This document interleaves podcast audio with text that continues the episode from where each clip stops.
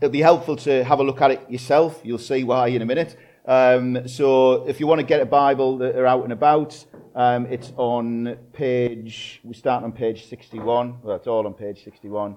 Um, if you're looking up in a different Bible, it's just Exodus chapter 4, uh, verses 18 to 31. Um, I'm just going to start by reading that straight off. So strap yourselves in here. Um, here we go. Exodus chapter 4, verse 18. Then Moses went back to Jethro, his father in law, and said to him, Let me return to my own people in Egypt to, see if any of them are still alive. Jethro said, Go, and I wish you well. Now the Lord had said to Moses in Midian, Go back to Egypt, for all those who wanted to kill you are dead. So Moses took his wife and sons, put them on a donkey, and started back to Egypt. And he took the staff of God in his hand. The Lord said to Moses, When you return to Egypt, see that you perform before Pharaoh all the wonders I have given you the power to do. But I will harden his heart so he will not let the people go. Then say to Pharaoh, This is what the Lord says Israel is my firstborn son. And I told you, Let my son go so that he may worship me. But you refused to let him go, so I will kill your firstborn son. At a lodging place on the way, the Lord met Moses and was about to kill him. But Zipporah took a flint knife, cut off her son's foreskin, and touched Moses' feet with it. Surely you are a bridegroom of blood to me, she said. So the Lord let him alone. At that time she said, Bridegroom of blood, referring to circumcision. The Lord said to Aaron, Go into the wilderness to meet Moses. So he met Moses at the mountain of God and kissed him. Then Moses told Aaron everything the Lord had sent him to say, and also about all the signs he has commanded him to perform. Moses and Aaron brought together all the elders of the Israelites, and Aaron told them everything the Lord had said to Moses. He also performed the signs before the people, and they believed. And when they heard that the Lord was concerned about them and had seen their misery, they bowed down and worshipped. Now, the only thing anybody in here can remember about that is the bit about cutting off the foreskin and touching Moses' feet. And you're thinking, what on earth is that about? Uh, this is one of those sections that you think, why are we talking about uh, this passage? I've certainly thought that this week. Um, surely this is a section where, you know, we could spend more time on the burning bush last week and just skip this because nothing's really happening. The things that do happen, we don't have a clue what they're going on about. Um, you could skip this and, and, spend time on the, the better bits. Um, well, why, why we go through passages like this is because we believe what is said in uh, the letter to Timothy, 2 Timothy chapter 3, verses 16 and 17, that says, All scripture, including these verses, is God breathed and is useful for teaching, rebuking, correcting, and training in righteousness, so that the servant of God may be thoroughly equipped for every good work. And so we believe the entire Bible is breathed out by God, written by God. It is, it's His words. And we believe that the entire Bible, including this bit, is useful for teaching, rebuking, correcting, training in righteousness. It's useful for equipping us for the works that God's prepared for us. So, how we choose what to speak on at Grace Church, we don't sort of sit round in a room and think, oh, we'll speak on money one week and, I don't know, relationships the next or whatever. Not that those aren't thing, good things to, to speak about, and we speak about them a lot. But we are committed to working our way through the Bible. That lets God set the agenda. Now, sometimes we'll do um, series around a theme. So we've often done that in the run up to Advent, or we've done that relatively recently with um, Psalms of, of comfort and trust. But most of the time at Grace Church, what we'll be doing is going through a book of the Bible, and where we finish off last week will be where we pick it up the next week. And as I said, that helps God to set the agenda about what we are talking about and thinking about as a community, rather than just the ideas of me, if it was me this week, or what do I think about, uh, what should I speak about this week? If you do that long term, then it ends up just being the same things, the things that I find interesting or the things that I think are important. Also, it means things perhaps like this come up that we may shy away from and may not think to speak about otherwise. And so we committed to that way of going through the Bible um, because it, it allows God to shape what we do as a church. Now, I firmly believe that all the Bible is uh, God's word, useful, like we read before. That doesn't mean that all of it is equally easy to understand, and this is one of those sections that isn't um, as easy to understand.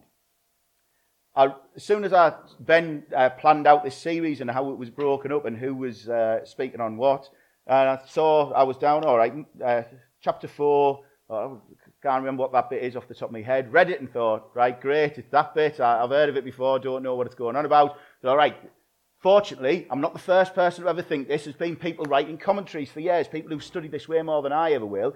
Pull those out, and the first one I opened said, These passages have perplexed interpreters for generations, um, which isn't a, a, good sign. And there's a lot of things that are unclear that we'll, we'll, we'll come on to that in a minute. But I still believe that God can speak to us um, through it. Last week we had God speaking to Moses at the burning bush and uh, saying that he, he's going to use Moses to go back to Egypt and bring the Israelites out of slavery. And what we had was Moses coming up with excuse after excuse. And in a way, that's what I've felt like this week a bit, thinking, oh, look, this is really hard to understand. Why am I doing it? All right, now I feel like you understand it. I still don't know what to say about it. Or eventually, just like Moses saying, look, is there anybody else who can do, who can do this? Um, but I want to encourage us to stick with it. Um, sometimes it's, it's hard work to work through a passage. Sometimes you might have one of those things where you open the Bible and you read it and you just think, that's God speaking directly to me. And it's straight away, it's like a, a, lightning bolt or whatever. You just think, oh, that, so God speak, speaks so clearly through it. Other times, it might be a bit harder work to really think through a passage, wrestle with it, uh, chew it over, and understand it. That's not a bad thing for it to be hard work. I was talking with uh, Grant earlier on, just before we started, about um, I'm a teacher um, and I've been working with a lot of kids who've been going through their GCSEs recently. I was saying one thing that they often find difficult, and I'm always trying to change their mind on it, is that they go into things thinking, I'm going into a physics exam, I look at this question, either I can do it instantly or I've got no chance, and they move on. And I say, look, there's loads of space in between those two things. It might be that you have to look at a question and think about it for a while. It's, there's going to be hard questions, and that's not a bad thing. And Grant reminded me of the classic quote from Homer Simpson, which was, if something's hard, it's not worth doing. Um, and that is like the motto of 99% of the, the, the 16-year-olds that I come into contact with. Um, but we don't want to have that same attitude with the Bible. If we come across a hard passage, we don't need, oh, right, that's it. No, I'm only here for the easy passages. If I, if I don't understand it straight away, um, I'm leaving it. Um, it can be beneficial for us to, to work through it and think through it carefully. And so I've been praying all this week that God would speak through uh, this passage to us. I certainly haven't figured out all the, the conundrums of this passage. Nobody has.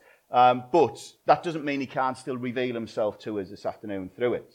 So I'm going to just uh, mention a, a few things that I think um, will be helpful to us for this. So we're in, um, as we've had that helpful recap earlier with that video, we're in the situation where God's people, the Israelites, are in slavery in Egypt. Um, Moses, through a crazy sequence of events, was an Israelite who grew up in the um, palace, um, the Egyptian Pharaoh's palace, um, and then has ended up fleeing for his life. And then last week, um, we had God speaking to him, as I said, saying, Look, I'm going to use you. You're going back to Egypt. You're going to say to Pharaoh, Let my people go out of slavery. Now, God has asked Moses to do uh, like a very, very difficult thing there. Um, ben was talking about it last week, and I think gave a helpful analogy of it's like saying a, a, like to a Jew during the Second World War, right? You're going to go to Hitler and convince him to free everybody from the concentration camps. Not only does it seem impossible that that would happen, that Pharaoh will release all these people from slavery, it feels likely that it's going to end up in death for Moses. He's given a very difficult thing to do. And he's 80 years old, I was reminded of today, which is just crazy. I mean, Paul McCartney was doing well last night at 80 years old, but this is like next level. God, Moses has been given this impossible task to do at 80 years old. And what we were looking at last week is Moses is understandably like worried about that. And so he asks these questions, he gives various excuses, he sort of tries to get out of it. God answers all those questions in more or less the same way, not by talking about what Mo- who Moses is and what Moses can do, but by talking about who God is and the fact that God will be with him. That's the, the key thing. And so we move from that to this section, and the first thing we see is that Moses sets off for Egypt. He's, he's obeying God. And so I think obedience is the first thing that we see here. The difficulty of the task has not changed. It is extremely, like, daunting. It's, it's an extremely daunting task that Moses has got. Presumably, Moses is still scared. He's run out of things to say to God about it, but it's still just as scary as it ever was. I think the fact that he's still scared is hinted at by the fact that he doesn't actually tell his father in law the, the, the, real story about what's happened. He doesn't come back and it's like, You'll never believe there was this bush and God's told me, He sent me on this great mission. He says, Oh, I'm going to go back to Egypt, just see if the people I know are still alive. Like, it, it seems like he's still a bit uh, hesitant, understandably. But no matter how scared he is about this task, he's, he's now decided he's going to obey he sets off, he loads his wife and, and sons on a donkey and he sets off. That demonstrates his faith in God. Moses is known as like a great man of faith. And I think one of the, the, great things that we see about his faith here is no matter how scared he is here, he just thinks, right, I'm going to set off, I'm going to do it. I think sometimes we think about faith as being like some sort of superhuman confidence that as you're like strutting around like a superhero, like nothing, nothing can go wrong, that's not what faith is like. Faith is more like closing your eyes and falling back into the arms of somebody who says they're going to catch you. Faith is taking a step. Moses takes his step here. Faith is taking that step even when it still feels scary or overwhelming. Well, faith is Moses being given that impossible job, saddling up his donkey. It's the same thing for Abraham. Abraham's faith, um, generations before, was Abraham being told to leave uh, your family and leave the country where you're living and not being told anything about what's going to happen and where he's going to go. And he gets up the next morning and sets off. That's what faith is. Faith, we see a, a glimpse of it as well with the, the, less detailed, less dramatic example of Aaron, that God said to Aaron, uh, Go and meet Moses in the wilderness. And maybe he thinks, what that, What's that about? But he obeys. He sets off. Then he meets Moses. Moses tells him everything. And he finds out what it's about. And he still decides to go with him to Egypt. That's what we see faith there. Faith is trusting Jesus that life is found in him rather than chasing in all the other things that the world says uh, is where we'll find life. How do you know that somebody's got faith? How do you know that you yourself have got faith? Well, we see it in our obedience. We obey what God says. That shows that we've got faith, that we trust Him. Otherwise, the faith's just talk. Faith is taking that first step, saddling the donkey, setting off, even if you're trembling doing it. What's that? What, what is that thing for you where there's just that like step and it's, it's daunting, it's overwhelming, but faith um, would be demonstrated by taking that step of obedience. That's the first theme that I wanted to pull out of this, just obedience. We see Moses' obedience here. Then, as he set off, um, God sort of reiterates um, what about, about what he sent him to do and what to expect in Egypt. And it includes a difficult concept because he says, you know, turn, return to Egypt, perform all these signs in front of Pharaoh, but, he says at the end of verse 21, I will harden his heart so he will not let, the people go. Now, that's, I think, a confusing statement. It comes up a lot in Exodus, so although we might as well deal with it here, which is like the first place it's come up. What what does God, what does it mean that God's going to harden Pharaoh's heart? Does that mean that like this is a foregone conclusion? What's the point of Moses going to do these signs if God's saying he's going to harden his heart? Like, is Pharaoh just Pharaoh just like a robot in this situation? If that's the case, then what's the point of everything that's going to come? Compare it with uh, chapter 3, verse 19, where God says, I know the king of Egypt will not let you go unless a mighty hand compels him. And then now God's saying, I will harden his heart so that it will not let the people go. So one minute God's saying, Well, I know that He won't let you go unless I do something. And now God's saying, Well, I'm the one hardening his heart so that He won't let them go. Who is hardening the heart of Pharaoh here? Is it Pharaoh who's got the hard heart? Is it God that's hardened it? That doesn't get any easier. Um, Pharaoh's heart is mentioned absolutely loads. Um, like I, I, was just looking through chapters 7 to 11, uh, preparing this. Um, and it's mentioned 14 times there, Pharaoh's heart. Approximately, it depends on how you count them, but five times it says that Pharaoh hardened his own heart. Five times it says that God hardened Pharaoh's heart. And then sometimes it's just stating the fact that Pharaoh's heart was hard. Now, when we're coming across things like this, we want the, the Bible to tell us what's going on rather than my own opinions or, or my thoughts. So when we ask the question, well, is it God hardening Pharaoh's heart or is Pharaoh hardening his heart? We need to take the Bible's answer, which is both. That may be an unsatisfactory answer to us because we want to know, just tell us which one it is. But the Bible says it's both. Like, it's in the same book, often in the same chapter, very close together. It's saying Pharaoh hardens his heart and God hardens his heart. It says both are true. So we might be wanting to ask, look, is God in control here or does Pharaoh have free will? The Bible says both are true. The Bible consistently, often in the same, very same story, it's not like one part says one and another part says another. It's often held right together that God is sovereign and people are responsible for their own actions. It holds the sovereignty of God and the responsibility of people together and says they were both true. Whether we can get our heads around it or not, I can't quite get my head around that, but the Bible says that both true.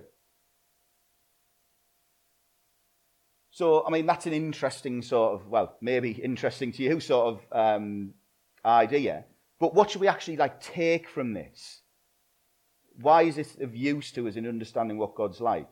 Well, two things I think we can take from this. One is that God can and He will do what He wants to do, regardless of whether we think about it. God will do what He likes. He'll do what He wants to do, regardless of whether I think it's a good thing to do or whether you think it's a good thing to do. We may not fully understand what God is doing here.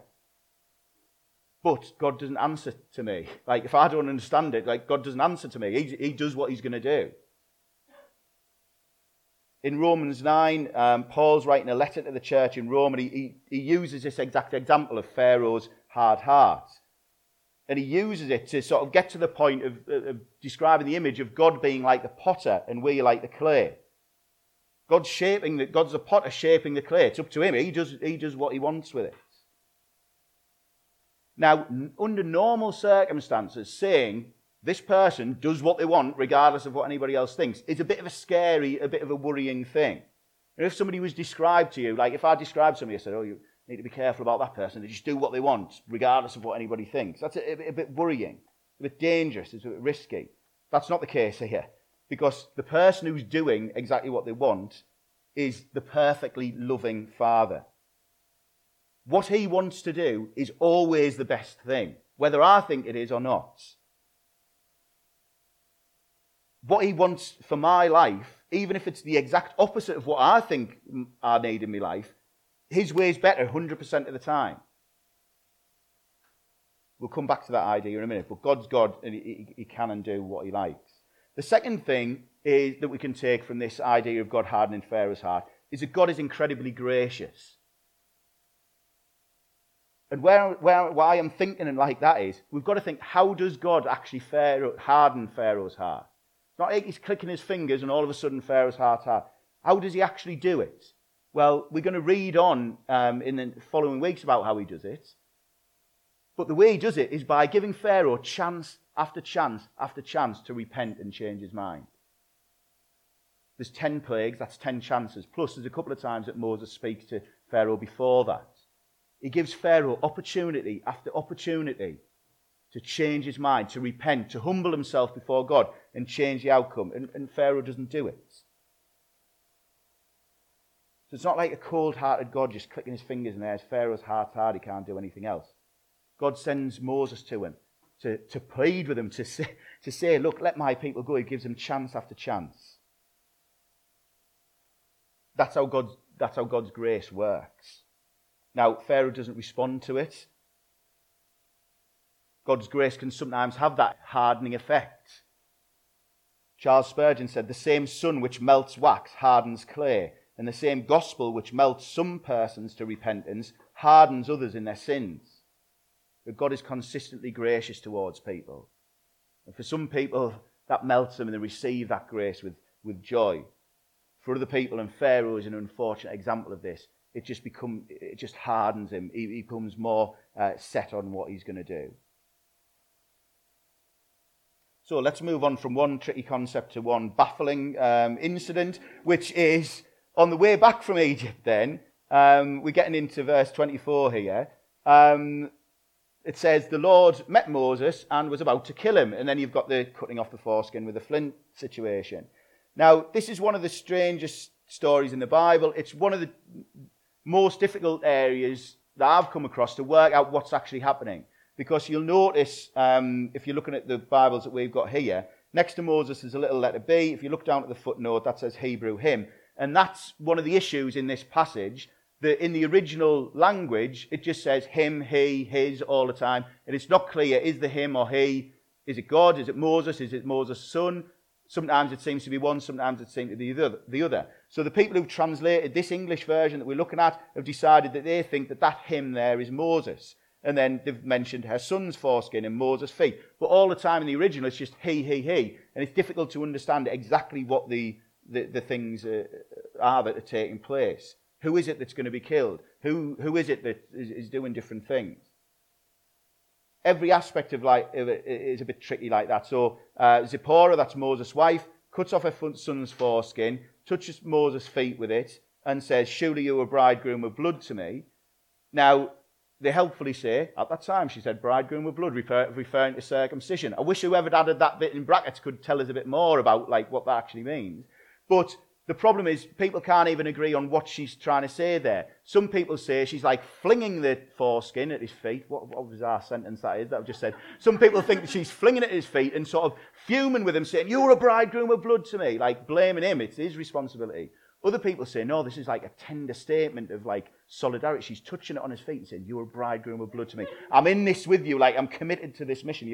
Like, nobody knows. So we, we can't really, I mean, we can speculate on it, and plenty of people do. We can't know for certain. So, these are the things that I think we can know about this story. God's anger was aroused against Moses, and it had something to do with his son not being circumcised, because that seems to be the thing that changes it. So again, like what, what can we actually take from this story? And it's similar to what I was saying before about God can and will do what he wants. God is holy and we are not. It's not safe, it's not necessarily safe with a holy God. Well, it isn't safe for a holy God and unholy people, impure people. It's not safe for impure people like us, like Moses, to be around a pure, holy, perfect God like an ice cube coming near to a furnace. It's just going to, like, it's going to melt. And we'll see this uh, throughout the book of Exodus as the people sort of approach the mountain with God. It's not safe for them to go and touch that mountain because God's there and they're impure. Moses isn't some great, pure, holy, great man who's earned this position. And God said, All right, finally, there's somebody who I can use. Moses is an imperfect sinner just like us. God's using him because God's gracious, not because Moses has anything inherently great about him. God's even been gracious to him here. If God wanted Moses dead, he, he would be dead. It seems more like this is a warning of how serious this matter is. And I think, again, this speaks to obedience. Obedience matters to God. Circumcision was something that uh, God had instituted um, with Abraham and his people were marked out by this act of circumcision. It's unclear why Moses' son hadn't been circumcised. But it seems like that was an act of disobedience. And then by Zipporah circumcising him, that, that has shown that, they, um, that they've been obedient to God. One thing that I think we shouldn't take from this story because it's difficult to, to understand, it's a bit less clear than maybe other parts of the Bible. What we don't want to do is to build our whole theology, build our whole understanding of what God is like on something like this. For example, you could read this and take away, all right, so what I'm understanding about God is that he could change his mind at any moment. Right? He seemed to be well into Moses in the last chapter. Now he's coming to kill Moses. So he could be like that with me. Like, it sounded great and he was on my side today, but what about that? I did this thing yesterday, now is he going to turn up and try and kill me? Is he going to turn against me? You could, if you were just reading this story, take something like that from it. The way we need to deal with things like this that don't necessarily make sense is we've got to take them in the context of the entire Bible. That description of God that I've just said, that he could change his mind at any moment, and he could be for Moses one minute and against Moses the next. That's not consistent with anything else that the Bible says about God's character. In fact, the rest of the Bible teaches that God is consistently faithful towards his people, even if they're not faithful. A large part of the story of the book of Exodus is that God's people being unfaithful and God being consistently faithful to them. So, when we see a strange bit like this, we don't then chuck out everything else. If there's something how I don't understand how it fits in, it doesn't mean it doesn't fit. It means it's my understanding that's limited. So I think we can, we can, we can see here something about the holiness of God and that obedience matters, but we don't want to build everything we understand about God uh, from this passage because it's less clear to understand. Got any other specific questions about that story? Because I'm not going to say anything else about it. Then make sure you ask Ben afterwards.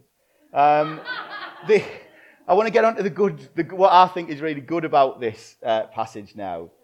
And in the midst of a lot of stuff that's maybe difficult concepts or unclear stories, there's a brilliant bit where God says, where is it? Um, verse 22 um, Israel is my firstborn son.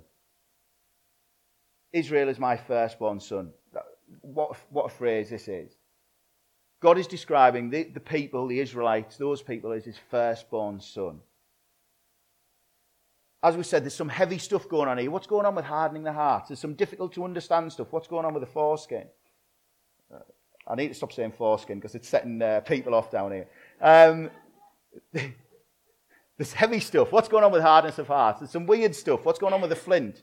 Um, but this is what it's all about. Like, this is the central bit that helps us to unlock all of the other stuff, I think.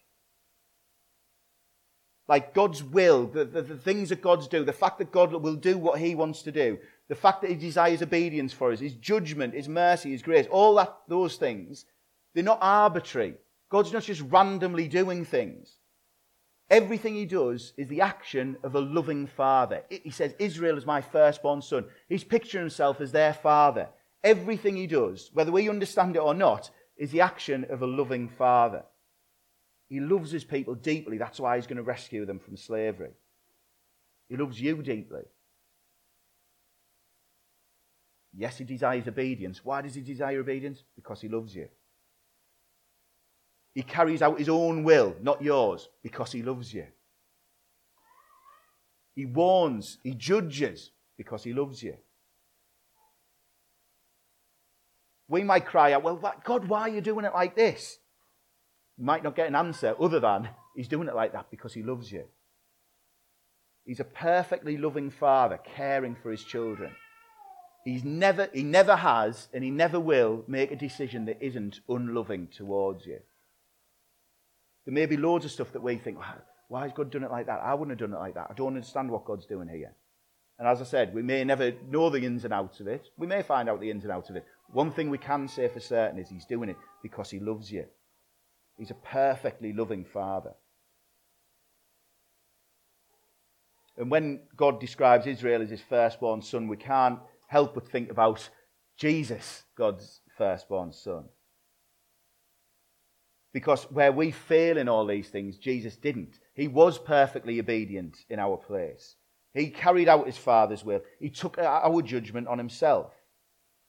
He fulfilled the purpose of this firstborn son, Israel the purpose of obedience and worship of God that would be a blessing to the entire world. Jesus fulfilled that.